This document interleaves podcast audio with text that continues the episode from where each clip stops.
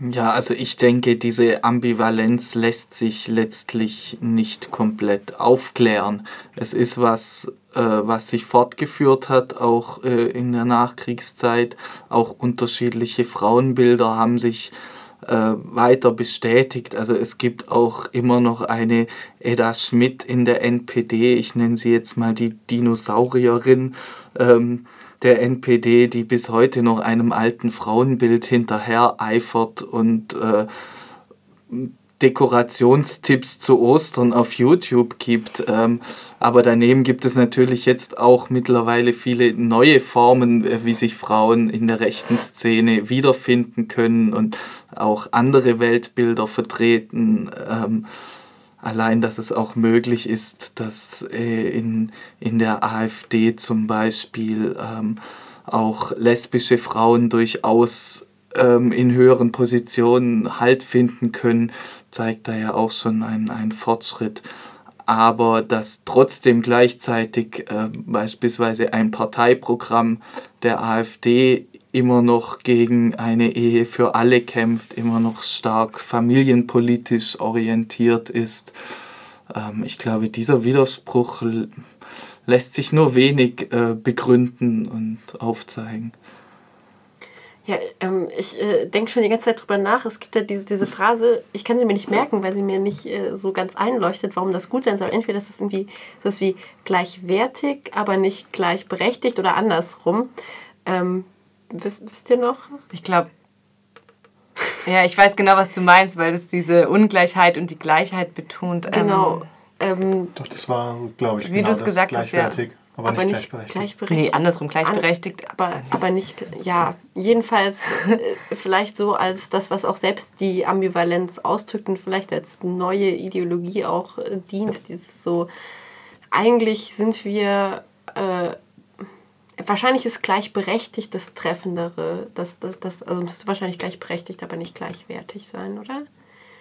Dass ähm, wir haben alle die gleichen Rechte. Wir sind ja ach so aufgeklärt in Anführungszeichen und ähm, ja, aber wir sind total unterschiedlich und das kann man eben vielleicht auch an einer Frau Petri sehen. Sie hat genauso das Recht wie die Männer nach äh, ja, oben zu kommen, aber sie muss dann trotzdem also sie vertritt auch diese Rollenbilder, in der eben Frauen schon in der Hauptsache eher für die Reproduktion zuständig sind. Ja, also genau, ich glaube, was ich auf jeden Fall mitnehme, ist, dass das kein modernes Phänomen ist, diese Ambivalenz. Das ist mir nochmal richtig klar geworden mit, ähm, also im NS gab es ja äh, Kampf, eine Kampffliegerin oder so wie Hannah Reitsch so, also es ist nichts, kein modernes, also modern, egal, kein aktuelles Phänomen.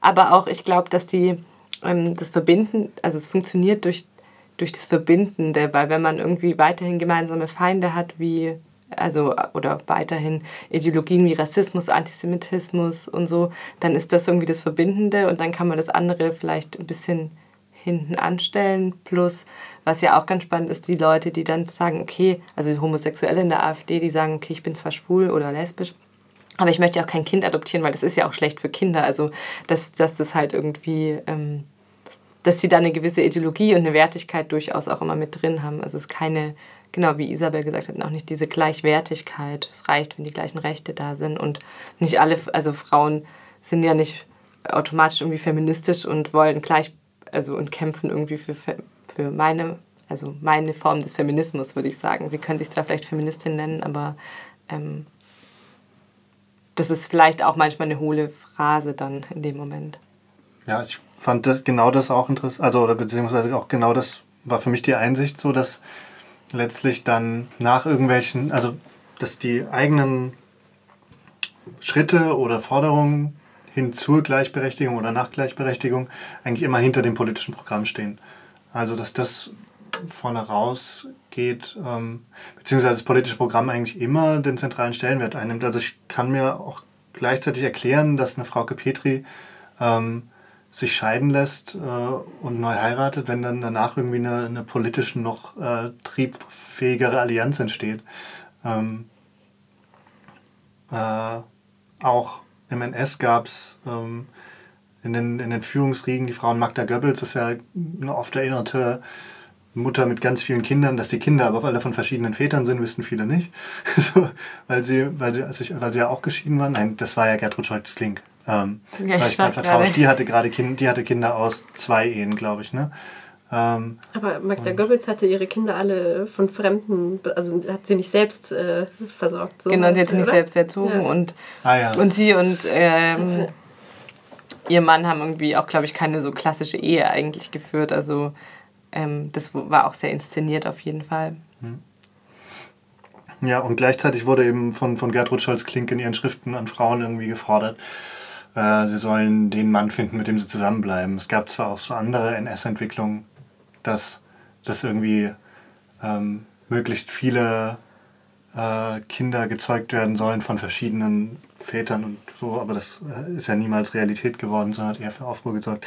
Naja. Ich würde auf jeden Fall aber halt auch sagen, dass tatsächlich durch die Ausgrenzung von anderen, also durch einen gemeinsamen Feind und durch die gemeinsame Abwertung, wenn das das gemeinsame Ziel ist, ähm, dann ist, sind diese Unterschiede vielleicht gar nicht so relevant und es ist ja wirklich offensichtlich, dass es, ähm, wenn es dann um Frauenrechte geht, es halt um Frauenrechte von weißen Frauen geht. Also dann, und dann ist das Spezifische, nämlich die Abwertung von irgendwie den ganzen 99 Prozent anderen Menschen ungefähr, findet man noch genügend, die man irgendwie, gegen die man wettern kann, so könnte man vielleicht sagen. Also ich glaube, mein Fazit ähm, dazu ist, dass ich es jetzt auf jeden Fall, also genau, so, ich bin Soziologin und arbeite auf soziologisch und mir ist aufgefallen, dass Soziologie halt sehr oft mit aktuellen Phänomenen arbeitet, aber sich es nicht historisch anschaut und mir, das war jetzt auf jeden Fall ein großer Gewinn für mich, das nochmal historisch, das Phänomen ähm, zu betrachten. Und dann haben sich wurde einiges irgendwie deutlich, nämlich dass diese Ambivalenzen nichts Neues sind. Also, okay, das ist das, was ich wirklich mitgenommen habe. Aber gerade auch so Konzepte wie Volksgemeinschaft, um die besser verstehen zu können, das im Historischen anzuschauen, ähm, ist jetzt kein Wahnsinnsfazit, aber ähm, eine stärkere Historisierung einfach ähm, ist sehr wichtig und gleichzeitig aber halt auch soziologisch und theoretisch zu betrachten. Ich glaube, das ist immer gut. ja, ich würde auch sagen, was auch wichtig ist, auch für die weitere politische Arbeit oder überhaupt, dass man Frauen in der rechten Szene nicht unterschätzt, dass man äh, nicht sagt, ja gut, die, die kümmern sich dann um die, um die Männer in der rechten Szene, sind aber wenig selbst aktiv. Also ich glaube, es hat sich eindeutig gezeigt, dass Frauen auch Täterinnen sein können. Spätestens mit Beate Zschäpe ist das sehr offensichtlich und dass man sie nicht aufgrund, äh, aufgrund der Tatsache, dass sie Frauen sind, weniger beachtet und mm, weniger bekämpft. Also ich glaube, das ist auch ganz wichtig mitzunehmen.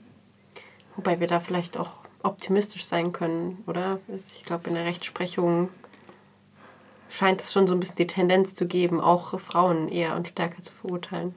Da würde ich auch tatsächlich sagen, ähm, oder ja doch, ähm, gerade wenn das Beate Zschäpe da irgendwie tatsächlich eine relativ wichtige Rolle einnimmt in der veränderten Betrachtung. Also wenn man sich die Anfangsberichterstattung zu Beate Zschäpe anschaut, ist noch ganz stark, wird über sie und die zwei Männer und die Liebschaften und oh ja, mit wem hatte sie jetzt was, oh wie aufregend und da wurde sie sehr stark, also ging es um Liebe und Sex irgendwie und es hatte fast schon so ein bisschen Seifenoper-Charakter, wie darüber berichtet wurde und dass sie halt eine Neonazi also auf jeden Fall Neonazi ist mit einer krassen Ideologie und ähm, das kam, ich glaube, das hat gebraucht, aber die Berichterstattung jetzt ist meiner Meinung nach auch, ähm, auf jeden Fall sieht sie auch als Täterin und das hat, war der Prozess, also ist während des Prozesses, der jetzt lange geht, glaube ich, auch Stück für Stück ähm, ja, hat sich das auch verändert. Also vielleicht immer noch ein weiblicher Blick darauf, klar. Also wir sind jetzt nicht, ist jetzt nicht irgendwie geschlechtslos der Blick darauf, aber ich glaube,